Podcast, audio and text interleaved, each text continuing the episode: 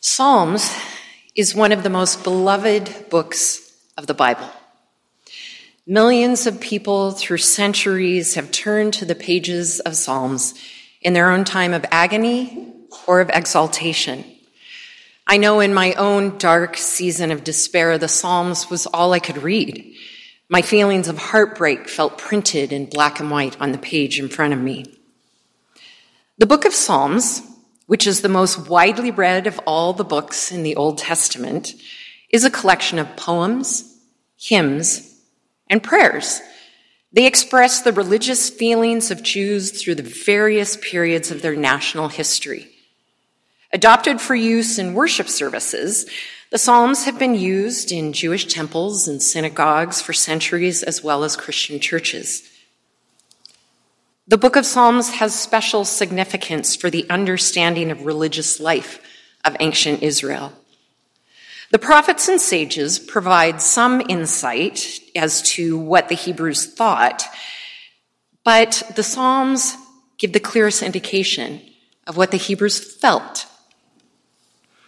Here we find a revelation of the joy, the lament, the loyalty, the doubt, and the hope of the human heart.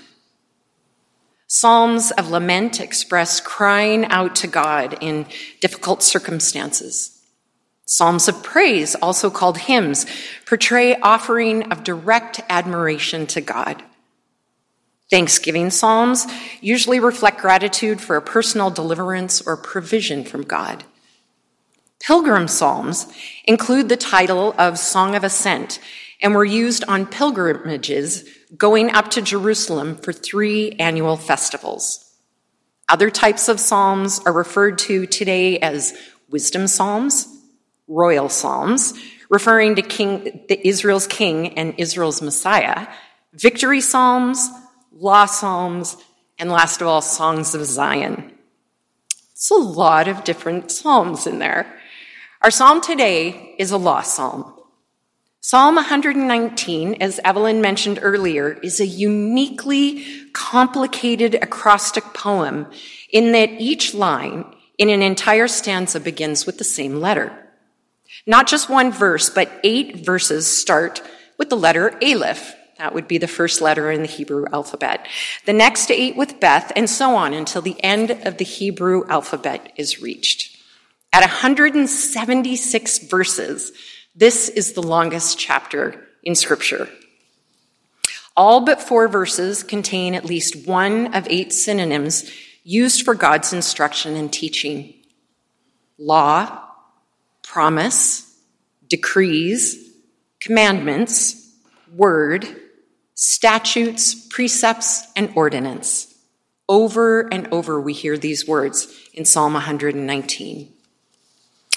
Now, there are many reasons why the psalmist, this psalm might have been written out in this way to make it easier to memorize and keep close to the heart in ancient times where they didn't have books or scrolls to take home. Have you ever tried to memorize anything, whether it's scripture, songs, lists, or scripts? It's hard work, and it takes time. Any mnemonic devices to aid in memory retention are always helpful. Thy word I have hid in my heart, that I might not sin against thee. Psalm one nineteen, eleven in the King James Version was one of the first Bible verses I recall memorizing. I wonder what it would have been like to memorize this whole chapter, all one hundred seventy-six verses of it. I once read that British politician William Wilberforce would recite this entire psalm as he walked back from Parliament through Hyde Park to his home. Perhaps the psalm is written in this way for the poet's sheer delight in setting themselves such boundaries to remain within creatively. C S. Lewis described Psalm one nineteen. In other words, this poem is not and does not pretend to be a sudden outpouring of the heart like, say, Psalm eighteen. It is a pattern, a thing done like embroidery, stitch by stitch through long, quiet hours for love of the subject and for delight in leisurely, disciplined craftsmanship. I love poetry. Some of you are familiar with Padre Gortuma and his Poetry Unbound podcast. He is also a theologian, poet, and conflict resolutionist. When asked what poetry is, he offered the answer, poetry for me is a public voice. It isn't the only thing needed to change the world, but it is certainly necessary. Walter Brueggemann would have us keep in mind who these words were written for and to. He says in his book, The Message of the Psalms, the Torah is understood not simply as Israelite moral values, but as God's will and purpose, ordained in the very structure of life. Torah is Israel's way to respond to and fully honor God's well-oriented world. It's about a relationship, about a relationship to, between God and the people of Israel.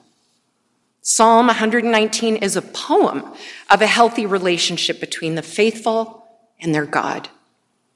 The repetition of words like law, statutes, commandments, and precepts might not seem the stuff of good poetry, but it was a reminder of how to be in partnership with God. Again, Brueggemann says, one may understand this commitment to Torah as an acceptance of the reality of Yahweh as the horizon, limit, and center of communal imagination. What is clear is that this piety, an intentional life with Yahweh, was driven neither by guilt nor by fear or coercion. The acceptance of Yahweh as the horizon of life is a matter of joy and comfort and well-being. Israel's relationship with God, seen over time, looks like loved to existence, commanded to obedience, scattered to exile, recipients of Yahweh's grace, and gathered to obedience and hope. Is this not our own narrative as well? Perhaps not scattered to exile in the same way, but the feeling of being separated from God may be a real experience for many of us, a spiritual or an emotional exile from God. This poem's structure about the precepts of the Lord is a literal path that we are to walk on.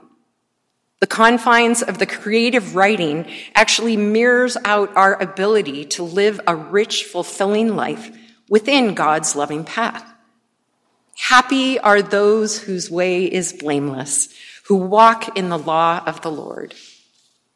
I remember sitting in Sunday school as a little child thinking, why were the people of Israel not able to see how good they have it and that building golden calves and worshiping other gods led to disaster? Little concrete thinking Dawn had a lot of life to learn, didn't she? Because it isn't easy. Is it? It can be a hard thing to be in relationship with God. We stumble and we fall just like the Israelites did. And every time God, God gathers us back in when we return to him. Happy are those who keep his decrees, who seek him with their whole heart. Does this remind you of anything? Two weeks ago, we were looking at the Beatitudes and Jeremy said, say less, Jesus, concerning perfection. For how can we possibly live up to being perfect, blameless, and righteous? This passage in Psalm is a type of prequel to the Beatitudes, if you will. Happy are they. Psalm is written to the nation of Israel, encouraging her faithfulness in her covenantal relationship with God. The Beatitudes are spoken on a hillside, covered with people of every nation and background, encouraging all people to be faithful in their relationship with God by following the way of Jesus.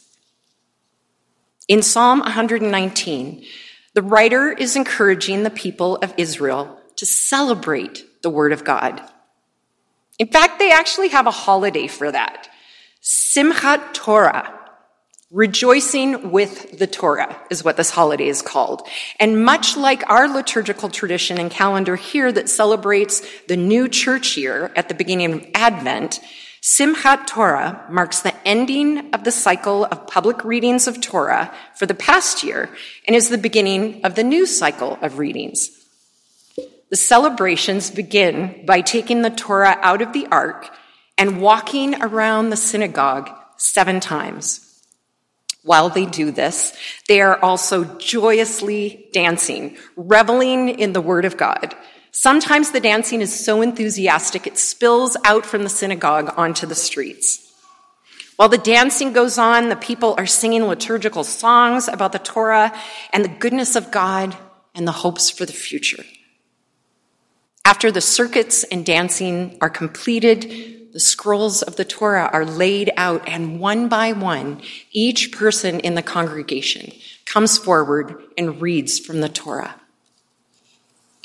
One of the important symbols of Simchat Torah is that the people actually become the feet of the Torah to carry it where it would go. One scholar explains this is thought of as an act of submission to the will of God, as expressed in the dictates of the Torah. It is an act that causes the Jew to inherently and naturally observe the Jewish faith. And just as the head benefits from the mobility of the feet, so does the Torah become exalted by the commitment of the Jew. I love this, and I wish we had something similar. Can you imagine us all dancing around and spilling onto one oh ninth? To be so joyous in the word of God is to celebrate it each year with delight and dancing and communal readings. What a beautiful way to revel in the goodness of God's word. As a child, I was a little bit afraid of the Bible. It felt like a rule book that I could never hope to obey. Instead, it is a life-giving record of God's faithfulness to his people. And now to us, a guide for being in healthy relationship with God and with others. The word of God is a word of living, not meant to shame or berate us, but offered as an invitation to give us life. It is beauty and poetry, loving and hard, bitter and sweet. It is the stuff of life.